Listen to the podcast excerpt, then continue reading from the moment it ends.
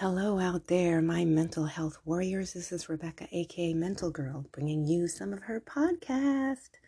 So, uh, first of all, welcome to my new listeners, and I hope you gain a little something that sparkles you up, encourages you, inspires you, or is just insightful. Because at the same time, I really always intend for everyone to feel the lift after they um, listen to my podcast. I'm human and I have my moments, and sometimes I may go a little sassy and salty, but I will show you how I sort of climb out of that, which I think is good to witness because um, no one's perfect and we're all just kind of here trying to do the best we can. At least that's the hope, right?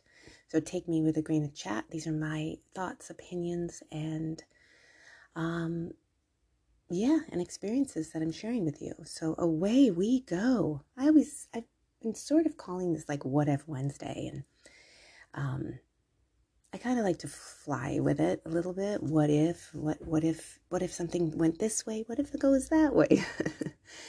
I had seen this quote um uh, someone posted it and it said something like close friends are truly life's treasures. Sometimes they know us better than we know ourselves.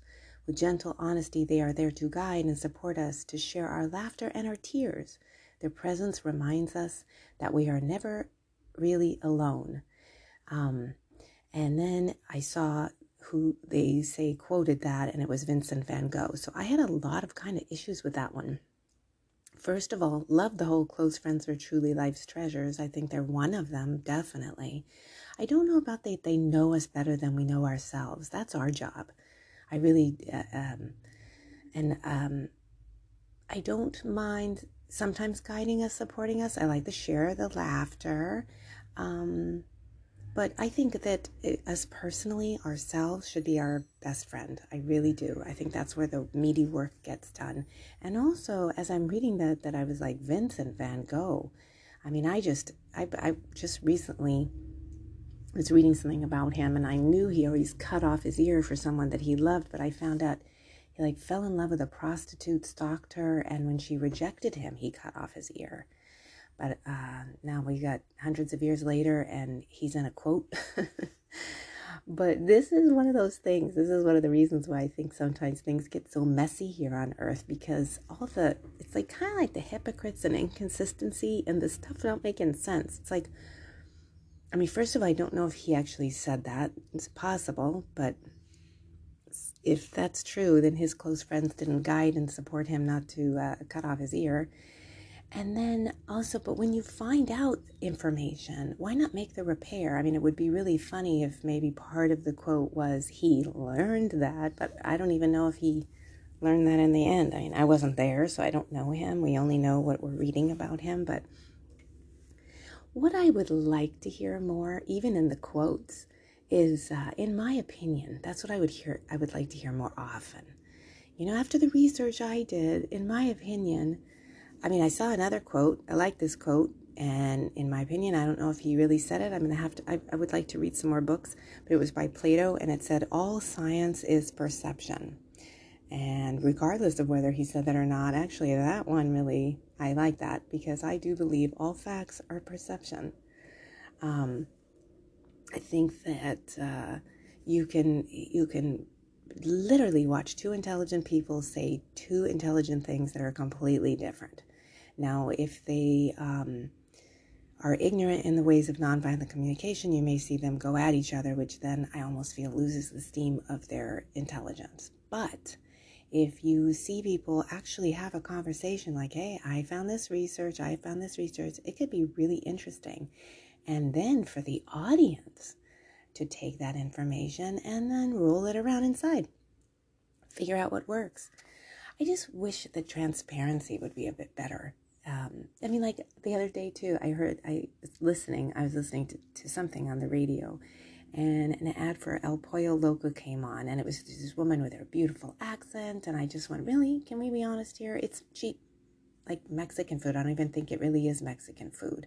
And why do we need the lie?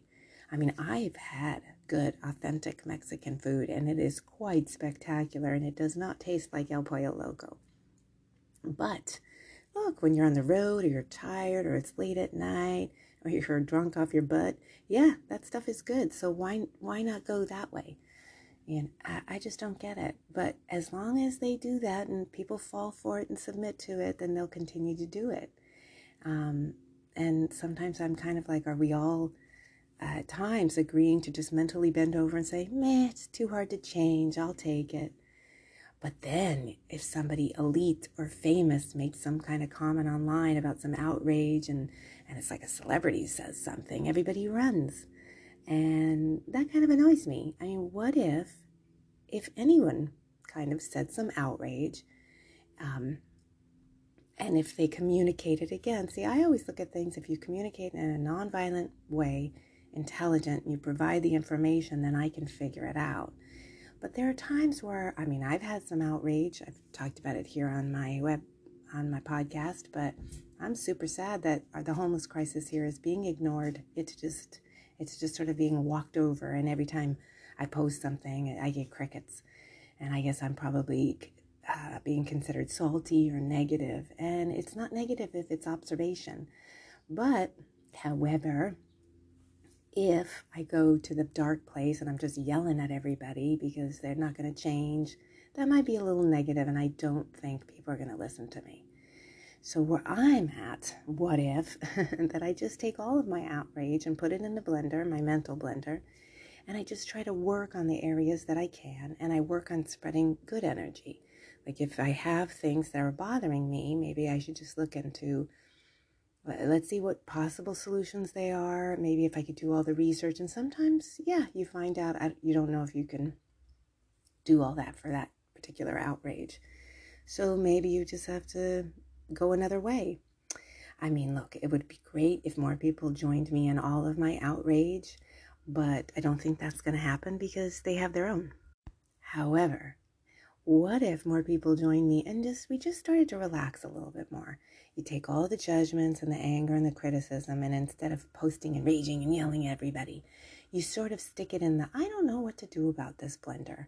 I don't like this situation or the thought, uh, but I want to be productive and proactive and find some solutions. So I'm going to continue to work on myself until one comes up.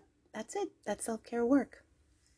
I mean, oh gosh, I think it would be so awesome if sort of like the whole entire social media had like a control alt delete, like a quick reboot, and you just shake out all the crap and you just kind of get a good clean slate.